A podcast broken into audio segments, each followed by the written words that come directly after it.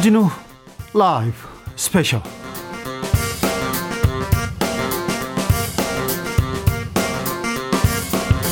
2021년 2월 6일 토요일입니다. 안녕하십니까. 주진우입니다.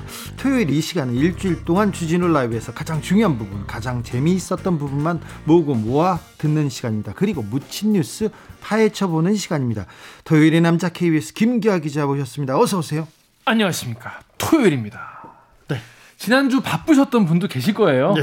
뭐 집안에 대소사가 있었던 분도 계실 거고 네. 그런 분들이 이제 자칫 주진우 라이브를 평일에 못 챙겨 보일 네. 수가 있습니다. 대소사 없어도 바빴어. 그렇습니다. 그 그런 분들 위해서 네. 일주일 동안 방송되던 주진우 라이브에서 어떤 게 제일 재밌었는지 이런 거를 네. 골라가지고 이번 오늘 토요일 방송만 들어도 일주일 동안 나왔던 주진우 라이브 다 들은 것처럼 알차게 들을 수 있게 아이템 쏙쏙 보아온 김기화 기자입니다.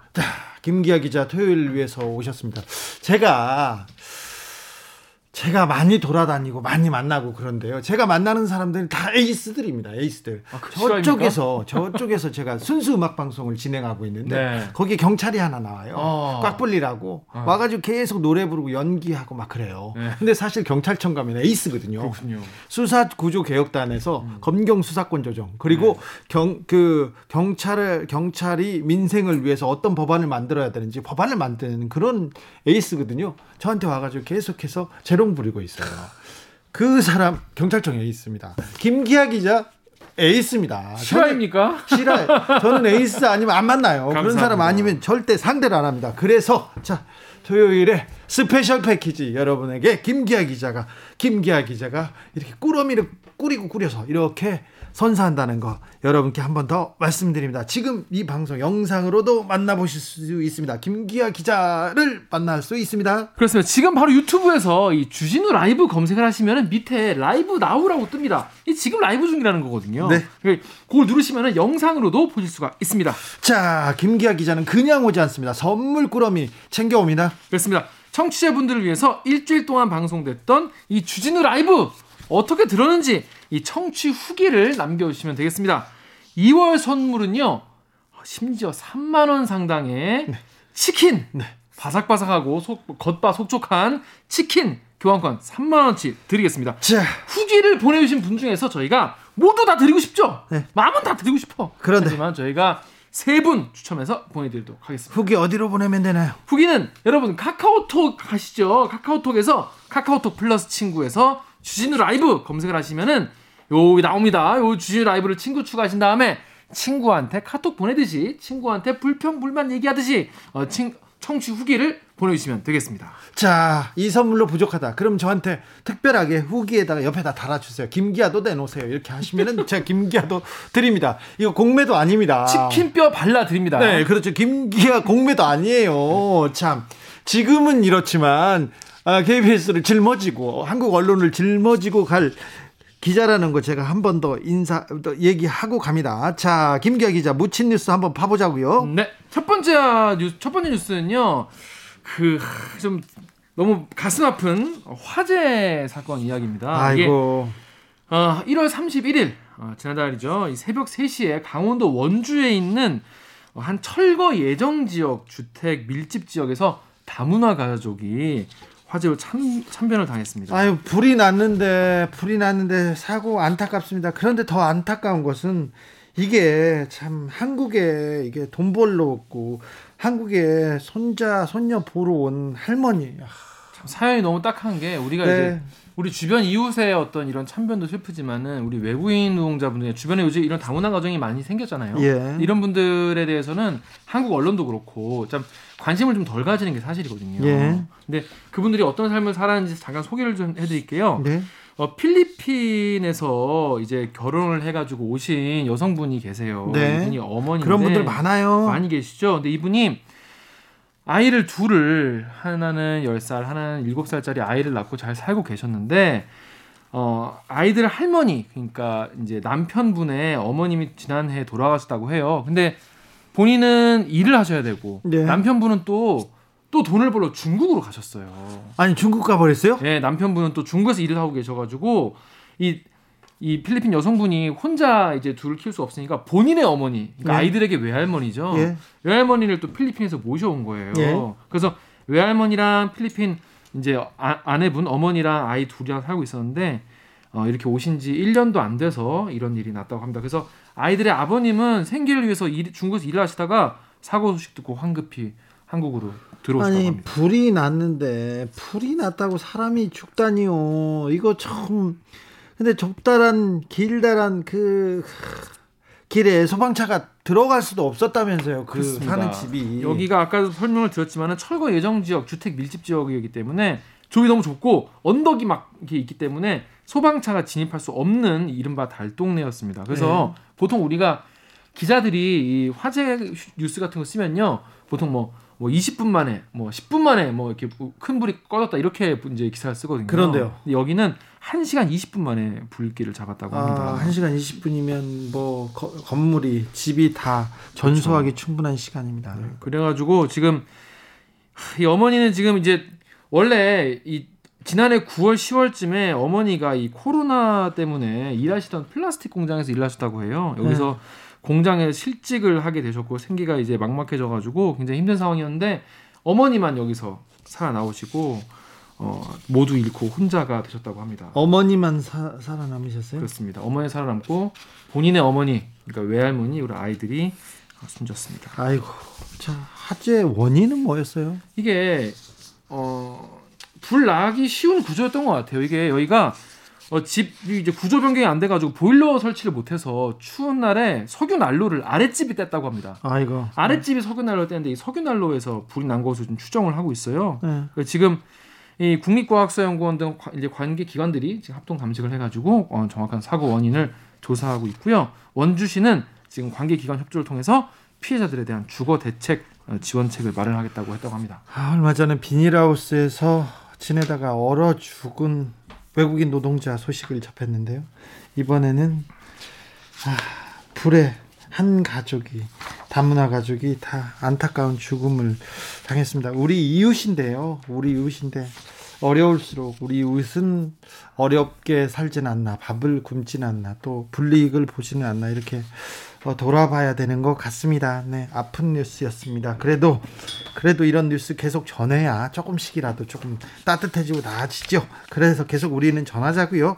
다음 묻힌 뉴스 어떤 뉴스입니까? 네, 이번 뉴스는 좀 약간 무서운 뉴스입니다. 이제 이제 또 무서워. 무서운 네. 뉴스예요. 아이고. 이게 어 공무원분들 또 이 이제 원전 관련 얘긴데요. 원전이요? 요거를 제대로 관리를 안 하고 있으면 많은 분들이 큰 피해를 입을지도 모르지 않습니까? 아 이건 생명과 직결된 문제예요. 네, 어떤 내용인지 좀 서- 설명을 드릴게요. 지금 원전이 지금 차지하는 비중이 지금 4분의 1 정도 되거든요. 우리나라 지금 전력의 예. 4분의 1쯤 되는데 KBS가 한국 수력, 원자력의 내부 보고서를 입수했는데 여기 아이고, 뭔 여기- 내용이 있냐면 간단히 설명드리자면은 원전에 이제 사고가 나면은 뭐 노심 용용 노심이 녹아내린다거나 폭발이 있을 수도 있지 않습니까? 예. 그게 가장 무서운 건데 여기서 중대한 사고가 났을 때 수소 폭발, 그러니까 안에서 수소의 농도가 너무 높아져가지고 이게 빵 터지는 거예요. 예. 수소 폭발이 일어나는 걸 막아주는 핵심 안전 설비가 있거든요.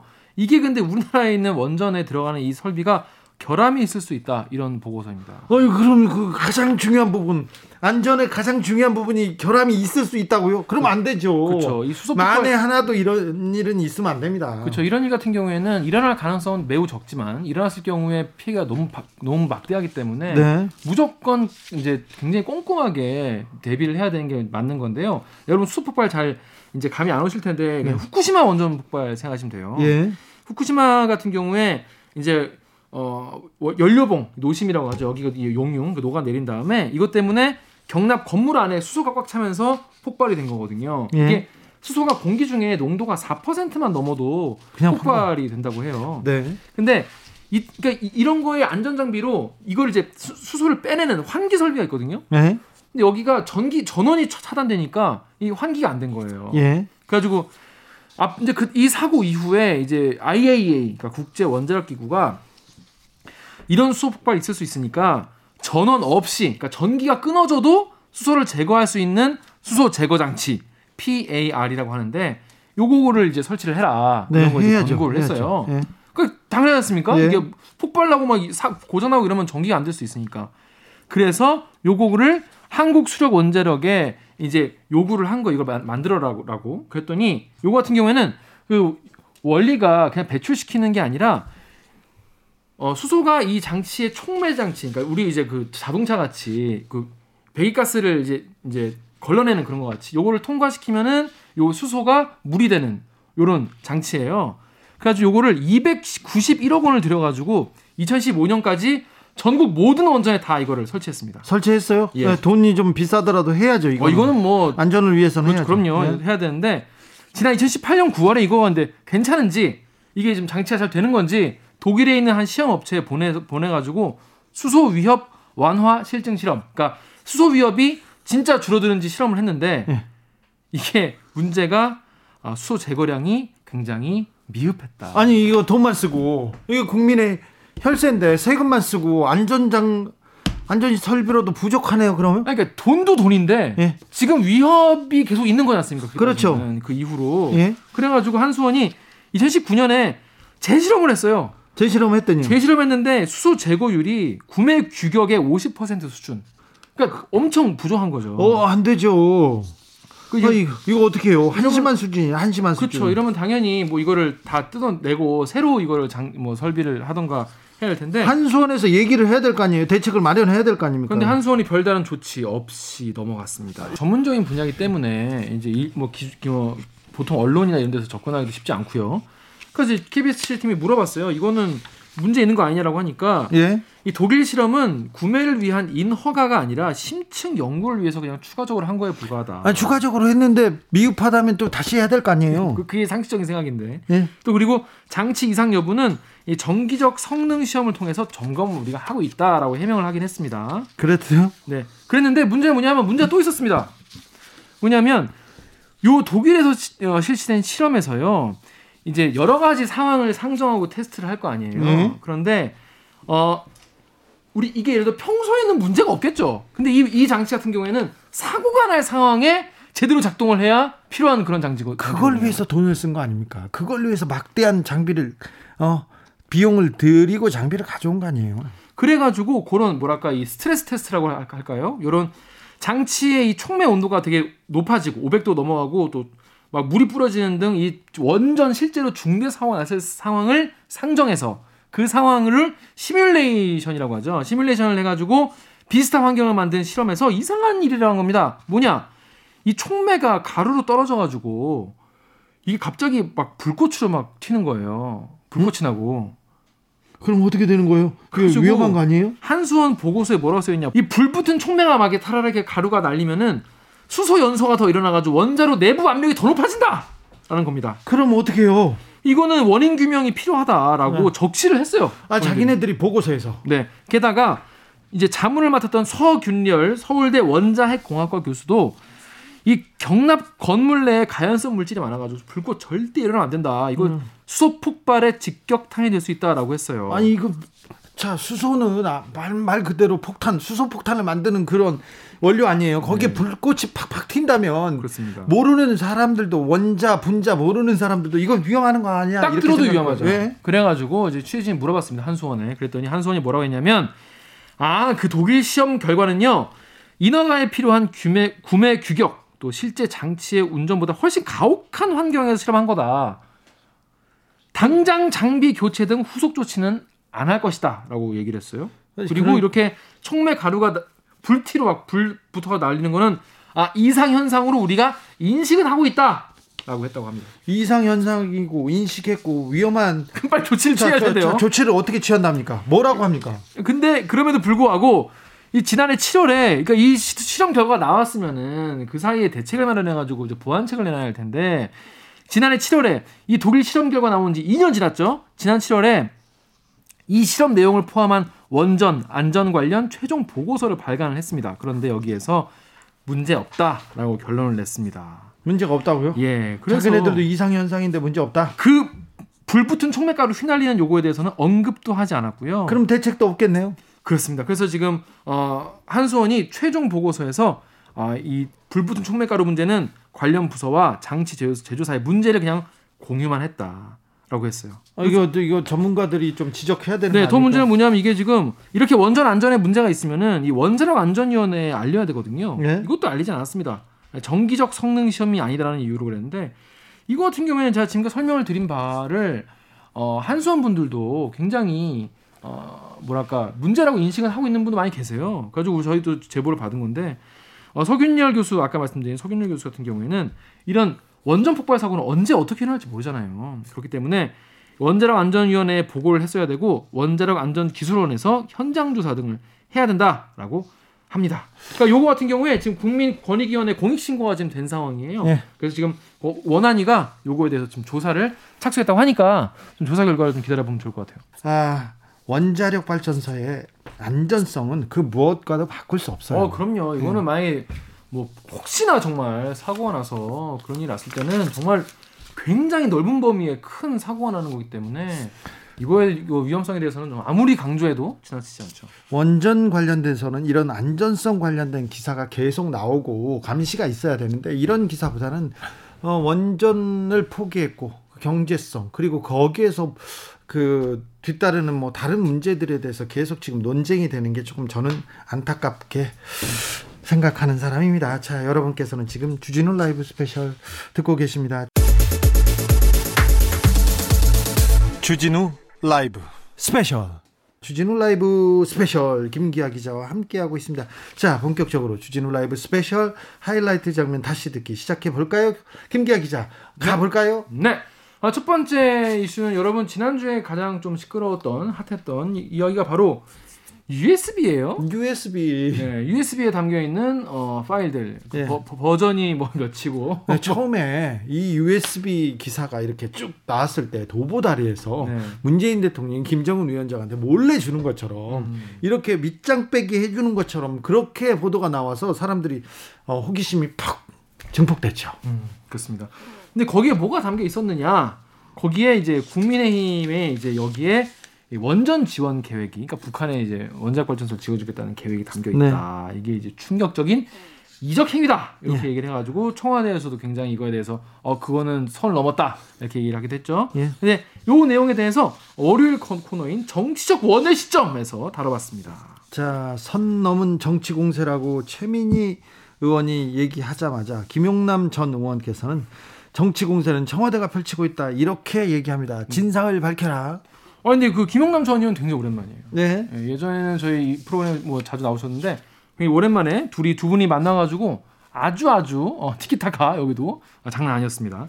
근데 이 어 어 그러니까 최민희 전 의원은 요 얘기를 딱 듣자마자 이 정치 공세를 먼저 시작한 거, 그러니까 먼저 이거를 어, 선 넘을 먼저 넘은 거는 이제 김종인 비대위원장이다라고 반박을 하더라고요. 그리고 또 결정적으로 이 이슈가 어, 그렇게 이적행위다. 이렇게 몰아가는 것에서 실제로 여기에 뭐 북한에 이걸 지어주려면은 돈도 가야 되고 트럭도 가야 되고 이 인공위성을 다 보고 있고 그렇기 때문에 이걸 몰래 지어주는 투명 원자력 발전소 기, 기능은 아직 개발하지 못했다 이런 얘기도 했어요. 예. 최민희 의원이 아, 뭐 지금 뭐 대북 제재 상태이기 때문에 쇠붙이 하나, 그렇죠. 기계 하나 못 주죠. 트럭 하나 못 가죠. 예, 원전, 발전소 아니면 아니, 건물을 하나 지어줄 수도 없다니까요. 지금은 그래서 아예 실현 불가능한 얘기를 가지고 좀좀 이렇게 그냥 붙들어 잡고 있다. 그냥 딴지 건다. 이렇게 최민희 의원은 설명하고 있습니다. 그런데 음.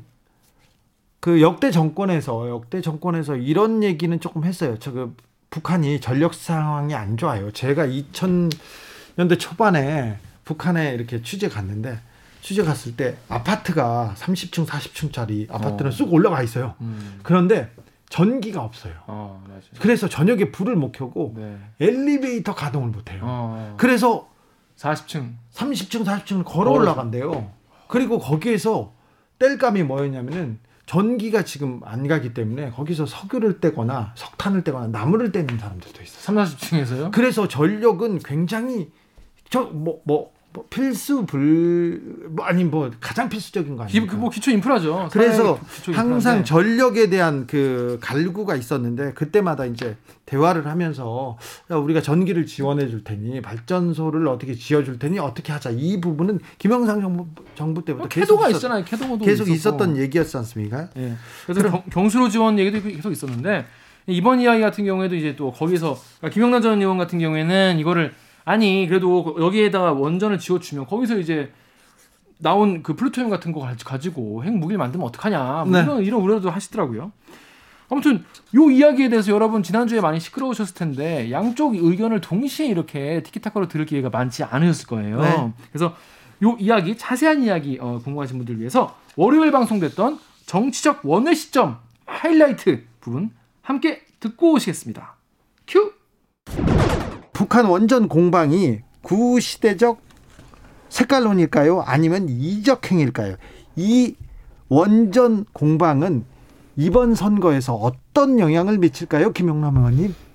결론은 문건의 내용이 밝혀져야 나오겠죠. 네. 근데 제가 오래전에 들은 얘기가 있어요. 왜냐하면 이 산업부 국장이 왜 오밤중에 삭제 하라고 했잖아요. 네. 삭제된 파일 중에 요번에 밝혀진 게 북한 원전 내용이고. 근데 그래서 공무원으로서는 잘 이해가 안 되는 행동을 했길래 다른 산업부에 있는 간부를 통해서 물어봤어요. 왜 그랬다고 하더냐. 예. 그랬더니 그 삭제를 지시하고 실행한 간부들이 나는 지금도 삭제하길 잘했다고 생각한다. 그게 삭제가 안 되고 검찰에 그대로 입수가 됐으면 더 큰 난리가 났을 거 였기 때문에 음. 삭제하길 잘했다고 생각한다고 얘기한다고 들었어요, 제가. 그래서 네.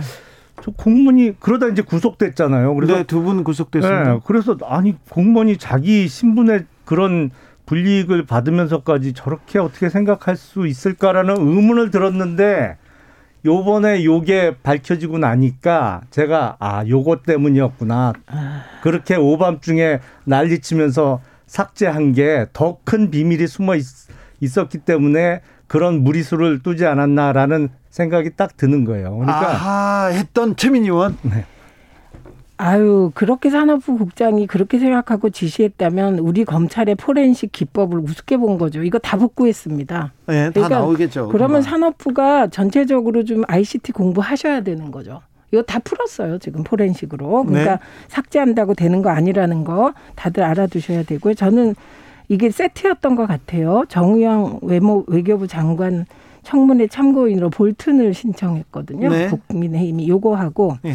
그다음에 다른 하나가 북한 원전을 김종인 위원장이 세게 들고 나온 거예요. 예. 그러니까 이제 정부의 어, 대북 평화 정책을 장기적으로 흔들겠다는 뜻인 것 같아요. 그리고 예. 이게 논평 보면 그런 게 있어요. 예. 계속 가져가겠다는 의미가 들어 있거든요.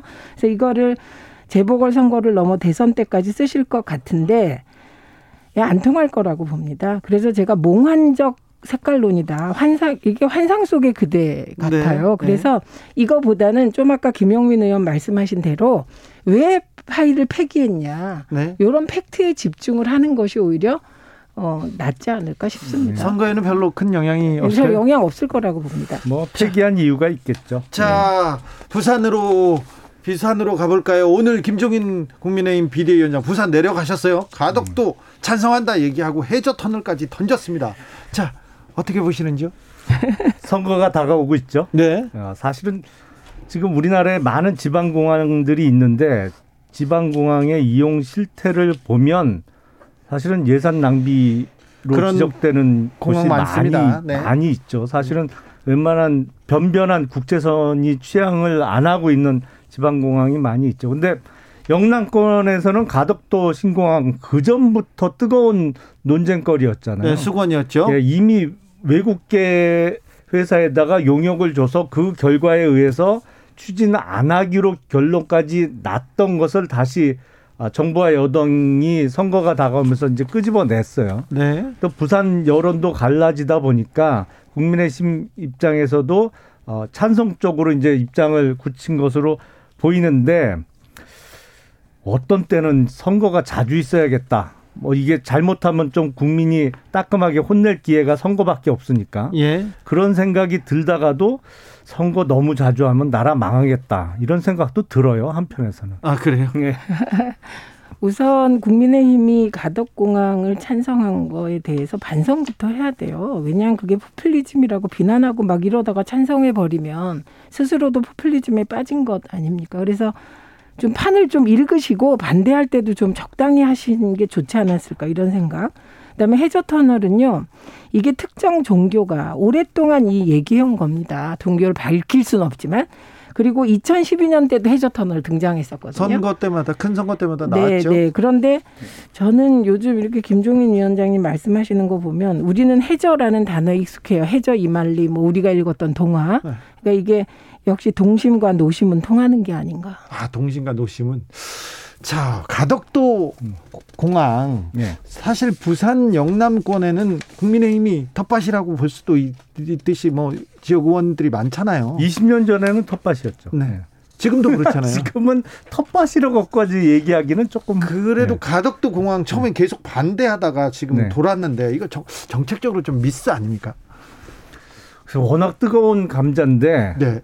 나중에 한 10년 20년 후에 돌아보면 알겠죠. 네. 누가 국익을 위해서 뭐 애쓰려고 하다가 관뒀는지. 네. 아무튼 국민의힘에서 찬성했어요. 반대하다 찬성으로 돌았습니다. 네. 네. 저는 뭐 당 지도부가 아니라서 부담은 없습니다. 그러니까요. 네. 그럼 당 지도부에 한마디 해야 되는 거 아니에요? 김종인 위원장님 그거 어떻게 좀 해주세요. 이렇게. 아무튼 부산 선거에 대해서 부산 시장 보궐선거에 대해서는 네. 어떻게 생각하십니까? 지금 국민의힘 당내 경선이 뜨겁죠. 사실은 네. 너무 뜨거워지다 보니까 뭐 이런저런 소위 조건부 사퇴 뭐 네. 이런 얘기까지 나왔어요. 그러면서 당내 경선이 뜨겁게 진행이 되고 있는데 그만큼 본선에서의 아, 당선 가능성 그러니까 야당 후보의 본선 가능성을 높게들 보기 때문에 네, 이렇게 그렇습니다. 당내 경선이 뜨거워지는 것으로 보이는데 이게 항상 보면 사랑도 움직이고 예. 민심도 움직이잖아요. 그래서 국민의힘 조심해야 돼요. 국민의힘이 압도적인 것처럼 보였어요. 그래서 경선이 뜨겁다가 음. 갑자기 지금 민심이 조금 떠나는 것처럼 보이잖아요. 국민의힘에서. 그래서 이제 선거 때 이게 이제 정치 고수를 뭐 구수 뭐 구수 십수 뭐 막 이렇게 얘기하지 않습니까? 예? 고수를 그게 이제 판을 그 판을 읽고 대응하는 것. 그러니까 제가 이렇게 보면 민주당은 이번 선거의 원인을 제공한 당이잖아요. 그렇기 예. 때문에 초기부터 적극적으로 나서면 정말 안 되는 거거든요. 예. 그래서 민주당은 누군지 모르지만 뭔가 판을 잘 읽는 사람이 있는 것 같고 예. 국민의힘은 그때 그때의 판에 너무 즉각 반응하고 그런 느낌이 있어요. 그러니까 지금 말씀하셨듯이 이게 판은 자꾸 바뀌는 거거든요. 그리고 서울 지역의 민심이 출렁이고 있어요. 예. 그래서 이, 이 북풍이라고 할 수 있는 색깔로는 서울 지역에선 부정 요인으로 작용하겠죠. 부산에선 일부 긍정 요인으로 작용할 것도 같거든요. 그러니까 이 복잡한 그 고차 방 정식을 너무 이차 방 정식으로 푸시는 게 아닌가.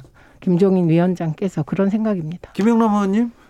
그러니까 명확한 내용은 전혀 밝히지 않고 뭉개면서 무조건 야당의 지적에 대해서 색깔론이라고 공세를 펼치는 거 그거 자체가 사실은 색깔 공세예요. 아, 그게 왜 색깔론이에요? 지금 저희가 없는 파일을 만들어낸 것도 아니고 그게 산업부 무려 국장씩이나 되시는 분이 오밤중에 가서 삭제한 파일이 제목이 지금 알려진 것인데 내용도 안 알려주면서 무조건 야당 보고 아니, 니들 아니, 색깔 공세하는 의원님, 거다. 의원님 예. 지금 부산으로 우리가 어렵게 내려왔는데 다시 북한으로 가셔서 다시 올라왔는데 다시, 다시 내려갈까요? 네, 다시 내려가서 서울 쪽으로 네. 가볼게요. 서울시장. 자 부산에서 서울로 갑니다. 북한 갔다가 자. 금태섭 의원, 금태섭 전 의원이 제3지대에서 경선하자 이렇게 안철수 네. 대표한테 던졌어요. 이건 어떻게 보시는지요? 금태섭 후보가 선거 전략을 잘 세운 거죠. 아, 그래요? 왜냐하면 금태섭 후보가 출마 의지를 밝힐 때만 해도 어느 어느 정도의 관심도가 집중됐었는데 지금 사실 금태섭 의원이 완전히 마이너한 후보가 된 네, 분위기예요. 네. 근데 딱 출마 선언을 공식적으로 하면서 범야권의 가장 세다는 후보하고 소위 단일하자. 맞짱 뜨자. 네. 당신하고 나하고 맞짱 뜨자 이렇게 한 거잖아요. 그러니까 네. 안철수 후보 측에서 이 카드를 받아야 될지 안 받아야 될지 참 고민이 되게 생겼어요. 근데 안철수 후보가 금태소 부부한테 연락 오면 내가 만나겠다 이렇게 얘기하셨어요. 연락은 뭐 전화 한 통이면 되는데 네. 왜 그렇게 말씀하셨는지 모르겠는데 금태섭 후보 입장에서는 자신의 어떤 출마에 대한 관심도도 집중시키고 어, 소위 얘기하는 정치, 정치적 체급도 한 번에 올릴 수 있는 아주 좋은 수를 둔 것 같습니다. 이게 이제 몸값 올리기 게임이에요. 예. 그런데 안철수 대표는 이미 몸값이 많이 떨어졌어요. 그러니까 안철수 대표가 이번에 출마를 정말 서울시장 하고 싶었으면 국민의힘에 조건 없이 입당했어야 돼요. 그러면 이게 여론조사 100% 경선하면 그 시기에서는 안철수 대표가 서울시장 후보가 될 수도 있었습니다. 그때 안철수 대표를 염두에 두고 경선 그렇게 한 거예요. 만든 거죠. 그런데 너무 튕기시다가 밀당을 너무 세게 하다가 시기를 놓쳐버린 거예요. 네. 지금 그래서 몸값이 떨어졌고 그 이게 이제 존재가 미미한 금태섭 후보 같은 경우는 본인이 제3지대 경선이라는 수를 던져서 안철수급이 되고 싶다는 거죠. 네. 많은 게 연상되는 거죠. 네. 그럼 안철수 대표는 이걸 받을까? 받으면 금태섭 수준, 후보 수준으로 떨어지는 거고, 안 받으면 아, 이거 좀, 그, 좀 대범하지 못하다. 이렇게 될 테고. 그래서 지금 금태섭 의원에 의해서 안철수 대표가 시험에 빠진 거죠. 네. 김영남 의원님. 예. 원회에서 이렇게 딱 보면 이번에 어, 서울시장 야권 보수 야권 단일화 됩니까? 국민의힘 후보가 이깁니까? 그 원래 자기 선거 빼고는 남의 선거는 잘 보시죠. 재밌잖아요. 네. 일단 재밌잖아요. 잘도 보이시잖아요. 멀리서 보이. 자기 선거보다는 잘 보죠. 네. 네. 근데 일단 국민의힘 후보는 예정대로 3월 4일 날 이제 당 후보가 결정될 것으로 보이고요. 예. 안철수 후보가 금태섭 후보의 제안을 안 받으면 나중에 어떻게 되느냐? 네. 그러면 국민의힘 후보 안철수 금태섭 3자 단일화 경선을 해야 돼요. 김종인 비대위원장도 그 얘기 하셨습니다. 예. 근데 그렇게 되면 아무래도 경선에서 안철수 후보가 불리해질 가능성이 높거든요. 그렇죠. 네. 그러니까 실리적으로 계산하면 지금 금태섭 후보의 제안을 받는 게 계산적으로는 맞는데 네. 이게 급이 떨어지는 문제가 있단 말이에요. 예. 아마도 최종적으로 야권 당일 후보로는 국민의힘 후보가 될 가능성이 높지 않을까.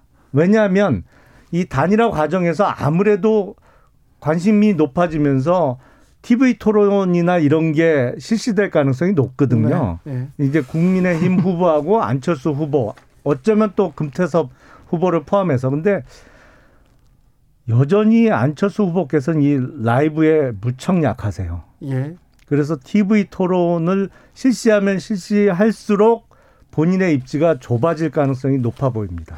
3007님께서 이건 야당이 좀 얼마나 잘못하고 있나 뒤돌아봐야 되는 것 같습니다.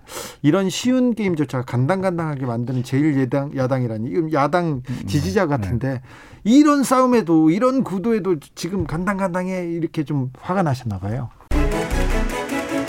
주진우 라이브 최민희 전 의원 김용남 전 의원과 함께한 월요일 정치적 원의 시점 하이라이트 부분 다시 듣고 오셨습니다. 김기화 기자. 네. 아, 주진우 라이브는 full version이 제맛이에요. 네, 그렇습니다. 특히 두 분의 티키타카를 이제 full로 즐기시면은 지난주에 그 시끄러웠던 이슈가 한 번에 딱 정리가 되기 때문에 꼭 full version 추천드리겠습니다.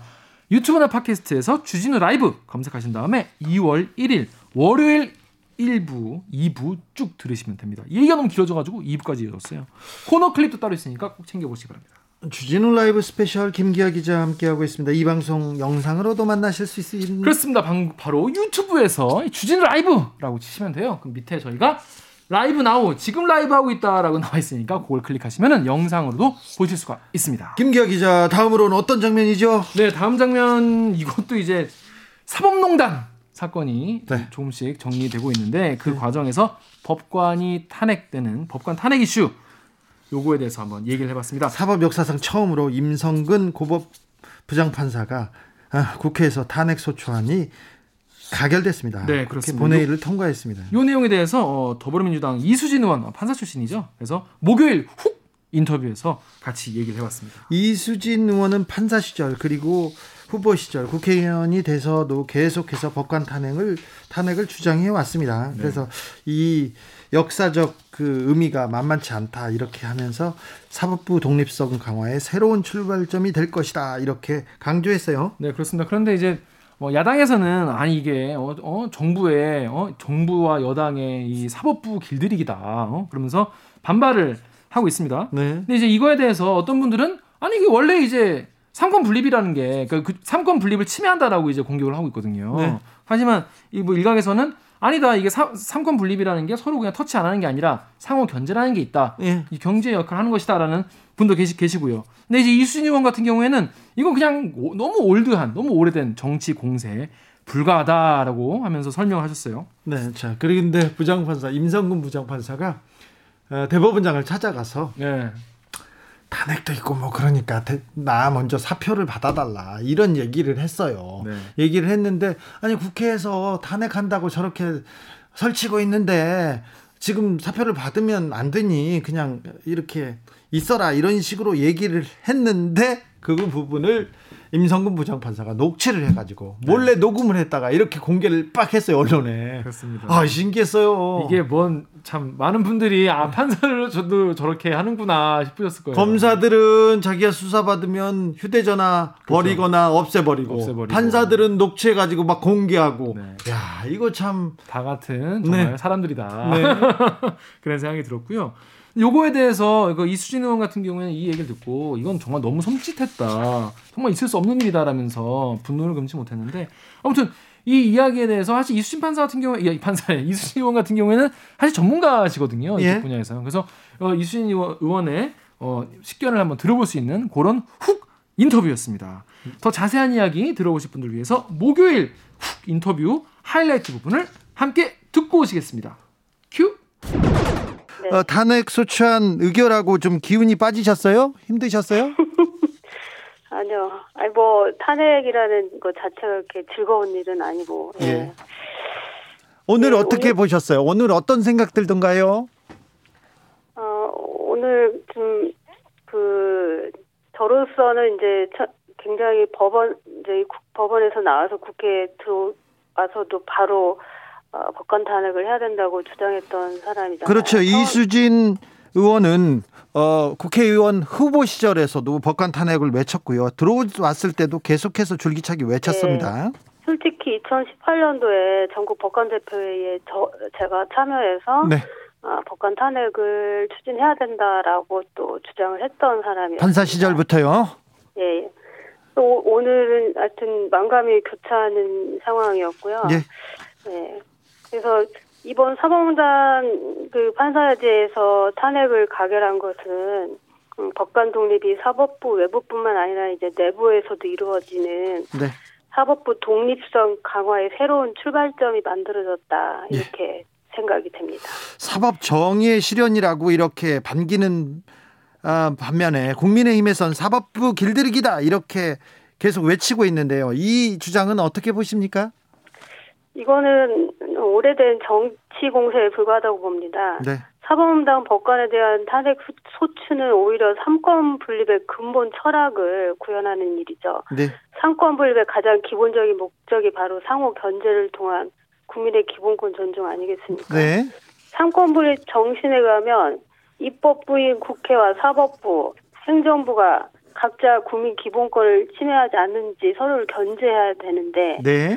어, 사법부가 입법부 행정부 입법사항을 판, 판결로 감시하는 것처럼 입법부도 네. 사법부 위헌적 행위를 바로잡기 위해서는 탄핵 소추를 해야 되는 거죠. 예. 그래서 이거는 헌법에 명시되어 있는 국회의 권한을 행사한 것이지. 예. 이거 그리고 명백한 위헌 행위가 있다라고 일선의 재판장이 그렇게 얘기를 하고 있음에도 국회가 그걸 방기할 수는 없지 않습니까? 네. 네. 자. 그래서 하여튼 정치 공세에 불과하다 이렇게 네. 말씀드리고 싶습니다. 판사 출신 이수진 의원 정치 공세에 불과하다 이렇게 얘기합니다. 판사 출신 주호영 국민의힘 원내대표는 사법부에 대한 겁박이라고 비판하는데 요거는 어떻게 생각하세요? 이 또한 앞에서도 말씀드린 것처럼 이거는 국민을 기만하는 발언이십니다. 네. 그 사법부 내에서도 법원 내에서도 사법농단 법관들에 대한 불만의 목소리가 컸습니다. 네. 아까도 말씀드린 것처럼 2018년도에도 전국 법관 대표회에서 사법농단 판사들에 대해서 탄핵을 해야 된다라고 했었고요. 예. 이거는 저도 이제 법원에서 오래 근무한 사람으로서 이런 사법농단 세력이 탄핵 절차를 밟아서라도 어느 정도는 판단을 받아야 법원이 자정이 되지 않겠습니까? 예. 그래서 이그 원내대표의 비판에 대해서는 네. 어, 법원 내부에서도 아마 받아들여지지 않는 내용일 것 같습니다. 저기 어, 법관 탄핵이 이제 국회를 거쳐서 헌법재판소로 건너갔는데요. 어떤 결정을 내리리라고 보십니까, 헌재가? 어, 이게 이제 가장 큰 문제인데 예? 지금 임성근 판사의 경우에는 이제 사임이나 해임이 아니라 임기 만료로 인해서 2000 아, 2월 10, 28일 경에 임기 만료로 퇴임을 하잖아요. 네. 근데 헌재에 이제 들어가더라도 즉 탄핵 소추 의결이 되더라도 어 사임이나 해임처럼 중, 중지가 절차가 중지가 안 되는다고 볼 경향이 큽니다. 네. 법리적으로 기간은 자동적으로 이렇게 흘러가고 있잖아요. 네. 그래서 아마도 2월 28일까지 헌재에서 결정이 안 나면 네. 음, 각하가 될 가능성이 커요. 아이고 이건, 그래요? 이건 이제 예를 들면 그 직을 면하는 거잖아요. 네. 면직을 시키는 거기 때문에. 네. 그런데 이제 말하자면 각하를 하더라도 이유 부분에 어, 유언적 행위를 했다라고 판단을 할 수도 있습니다. 네.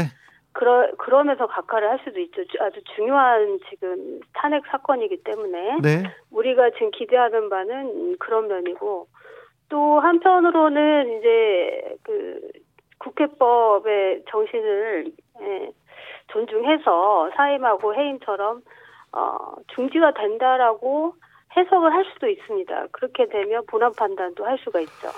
자, 그래서 그... 이두 가지는 헌재에 맡겨야 될 것 같습니다. 네, 헌재로 공이 넘어갔습니다. 그런데 뭐 전망이 어, 밝지는 않다는 이수진 의원의 얘기입니다. 자, 그런데요, 재판은 그 어떤 거에도 영향을 받으면 안 되잖아요. 옆에 법관한테는 하물며 그래서는 안 되는데 임성근 판사는 위헌적 행위를 했다고 판결문에도 적혀 있어요.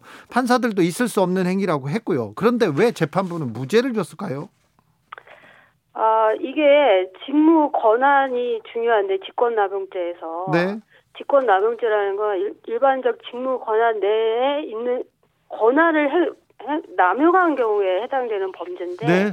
이렇게 재판을 관여하는 행위 자체는 법관 일반적 직무 권한 범위라고 볼 수 없다.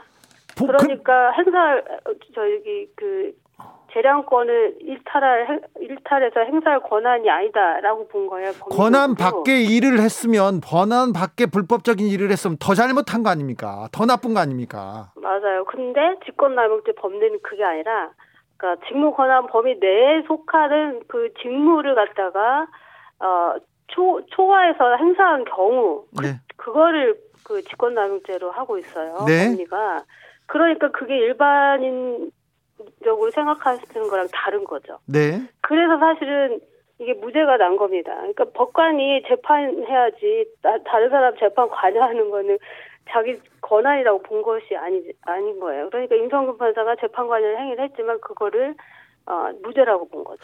이해가 가시는 거죠? 네네. 네, 이해했습니다. 네네. 임성근 부장판사는 많이 화가 났는지 어떻는지 오늘 뭘 녹취록 하나를 공개했는데 판사들은 상관 만나고 그러면 그 사적인 대화를 이렇게 녹취하고 녹음하고 그러나요? 이게 법적으로 중요한 부분이기 때문에 그런 건가? 그런 관례가 좀 있습니까? 아, 저는 이거 듣고 예. 좀, 좀 굉장히 섬찟하다는 느낌이 들었고 있을 수 없는 일들인 거죠. 이렇게 되면 어, 어떤 법관이 동료들이나 뭐 선후배하고 어, 맘 놓고 말을 할 수 있겠습니까? 예. 이거야말로 너무 정치적인 행위를 한 겁니다. 지금 양승태 대법원장, 전 대법원장의 임종원 전 법원 행정처 차장도 예. 어, 자신들의 잘못을 어, 솔직하게 인정을 하는 게 아니라 항상 이런 식으로 정치적 공세를 먼저 하려고 하더라고요. 아, 언론 판, 플레이를 하고. 판사님들이 오히려 정치적 행위 그리고 언론 플레이를 한다. 그렇죠. 지금 언론 플레이를 하고 있습니다. 네, 지금 이거는 대법원장을 흔들어서 법원 법원 전체로 하여금 어, 굉장히 지금 당황스럽게 만들어 놓고 있잖아요. 네.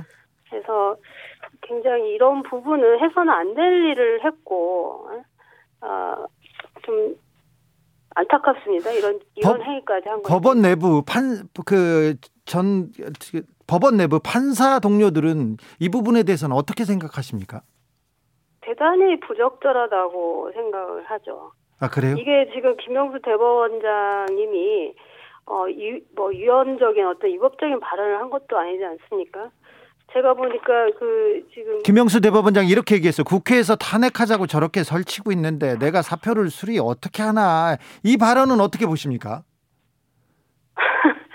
아니 그러니까 이제 애둘러 표현을 한 걸 거고요. 개인적으로 개인적으로 이제 말씀을 하시는 상황인데 객관적으로 보면 이제 국회가 이제 탄핵을 논하고 있으니 네. 어 그거를 국회 권한을 존중을 해야 되는 상황이지 않겠냐라고 네. 어, 말씀을 하신 거죠. 전체적인 취지가 그렇죠. 예, 그리고 대법원장한테는 또 그럴 권한도 있습니다. 예. 그 중간에 사직 의사 표시를 할 때, 어, 그걸, 어, 거절할 권한도 있기 때문에, 음, 얼마든지 이 부분에 대해서는 이해할 수 있는 상황이거든요. 네. 예. 하이드님께서 말장난이죠. 직권남용은 처벌 가능하지만 직권이 없는 지위를 남용하면 처벌할 수 없다. 남, 말장난이죠. 이렇게 얘기했습니다. 그런데 왜 판사님들은 그 판사님들한테 이렇게 계속 무죄를 주는 거죠. 직권남용의 부, 분에 대해서는 그 전에는 직권남용 유죄도 많이 나왔었는데요.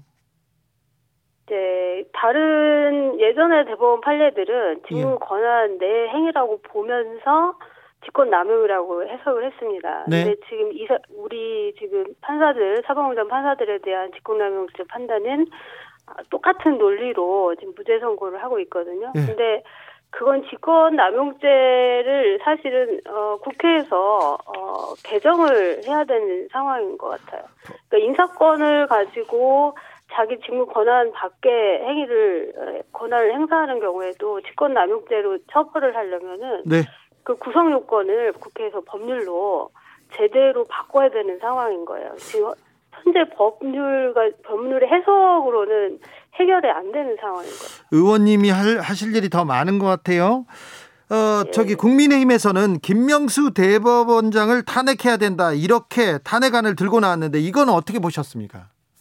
아, 오늘 발언 때문에 탄핵한다고 하신 그 녹취록 때문에 그런다는 거면 아까도 말씀드린 것처럼 그 내용에 전혀 위법적이거나 위헌적인 내용이 없습니다. 근데 발언 나오기 전에도 이렇게 탄핵해 탄핵안 얘기가 나왔습니다. 아니 도대체 에, 그러니까 탄핵 소- 소추 사유를 정확하게 말씀들을 하시면서 어, 그 탄핵한다고 하셨으면 좋겠습니다. 그 그러면은 우리 일반 국민이 다 판단하지 않겠습니까? 예. 예, 이- 그게 도대체 탄핵 소추할 사유인지 아닌지 예, 그래 오히려 겁박을 오히려 그쪽에서 하시는 것 같습니다. 그래요? 이건 정치적 겁박이다. 어, 자, 국회에서 법관 탄핵, 사법개혁 사상 가장 중요한 한 주춧돌 하나가 놓였다는 그런 평가도 있습니다. 자, 이게 어떤 의미인가요? 우리 법에? 탄핵이요. 네. 아, 그, 아까도 말씀드렸지만 이제 법관 탄핵도 이제 국회에서 이루어질 수 있다. 네. 즉 위헌적 위법적인 행위를 하는 법관들에 대해서는 국민이 선출한 국회의원에 의해서 법관을 탄핵할 수 있다. 이거는 국민주권을 실현하는 원리잖아요. 이제 네. 사법부를 향해서도 국민주권 원리가 실현된다. 어 그리고 이거는 얼마든지 또 할 수 있다라는 걸 보여주는 거기 때문에 네. 어, 어, 민주주의 원리를 제대로 강화시킨 일이라고 봅니다. 의원님, 사법 개혁을 위해서 갈 길이 좀 멀지요? 앞으로 남은 과제는 뭐라고 보십니까?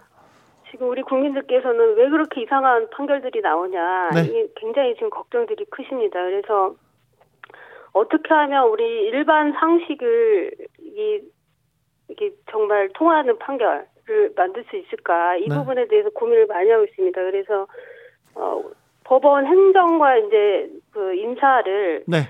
법관뿐만 아니라 일반인들도 참여할 수 있는 길을 열어주기 위해서 사법행정회의라는 어, 회의체를 하나 만들겠다라고 하고 있고, 예. 그 다음에 오늘 이번처럼 이제 그 재판 관여 행위를 없애기 위해서 어, 법관 독립위원회를 신, 신설해서 거기에다가 미리미리 이제 그런 거 일러, 일러가지고 못하게 만드는 어, 그런 위원회를 만들겠다. 이런 법률안을 지금 제가 냈거든요. 네. 그리고 국회 내에서 이런 것들을 지금 서로, 어, 서로 상의하기 위해서 스터디 모임을 지금 하고 있습니다. 네. 그래서 2월 2월 중순이 넘어가면 예, 구체적인 안을 민주당에서 아마 발표를 할 것 같습니다. 예.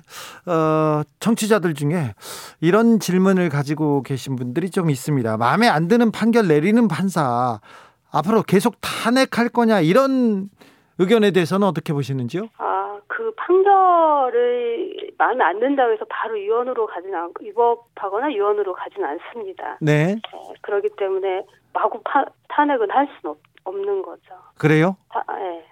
그러니까 다만 그... 아까도 말씀드렸지만 어떤 상식적인 결론이 나오게 하기 위한 시스템을 만들겠다. 어, 법관들이 바깥 세상에 좀 더 많이 어, 고민하고 알려고 하고 하는 그런 시스템을 만드는 게 더 중요하다 이렇게 생각하고 있어요. 알겠습니다. 마지막으로 국민들한테 국민들한테 오늘을 오늘을 보는 국민들한테 한마디 해주십시오. 어그 그 많은 공격이나 이제 정쟁의 그 시대에도 어, 굴하지 않고 여기까지 어, 왔습니다. 그러니까 앞으로 어, 위헌 위법한 행위를 하는 법관들은 법원에 설 자리가 없, 어, 없도록 네. 그렇게 해서 더 견제를 하도록 노력을 하겠습니다. 주진우 라이브 이수진 더불어민주당 의원과 함께한 목요일 훅 인터뷰 하이라이트 부분 다시 듣고 오셨습니다. 어떻게 해야 된다고? 훅 그래야 된다고? 훅 인터뷰. 훅, 네. 훅 인터뷰. 자, 방송 full 버전 어디에서 들을 수 있습니까? 유튜브나 팟캐스트에서 주진우 라이브 검색하신 다음에 음. 2월 4일 목요일 2부를 들으시면 되고요. 이 또 인터뷰가 너무 내용이 또 좋아. 그래서 인터뷰 클립만 따로 있기도 합니다. 요거만 들으셔도 충분합니다. 어, 주진우 라이브 스페셜 함께 했습니다. 김기화 기자가 굉장히 심혈을 기울여서 만들어 오는 그런 묻힌 뉴스였고요. 저희가 또 일주일 뉴스 중에 가장 중요한 부분만 여러분한테 이렇게 전달합니다. 이 문제만 다르면요. 아, 사법부 탄핵.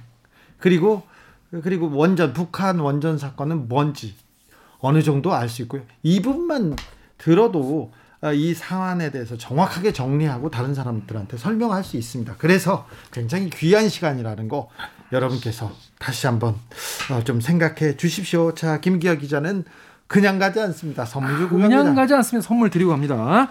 아, 청취자 여러분들 위한 선물입니다. 그 카카오톡 플러스 친구에서 주진우 라이브 검색을 하시면 요 나옵니다. 주진우 라이브라는 게. 그 나오는 요거를 친구로 추가하셔가지고 지난주에 주진우 라이브 내가 들어봤는데 어떤 게 좋더라 어떤 게 별로더라 이런 청취 후기를 보내주세요.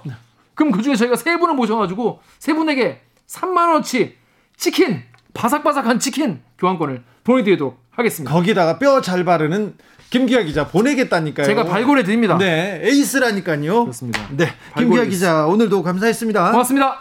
주진우 라이브 스페셜 여기서 인사드리겠습니다. 저는 다음 주 월요일 5시 5분, 오후 5시 5분에 돌아옵니다. 지금까지 주진우였습니다. 김기화였습니다.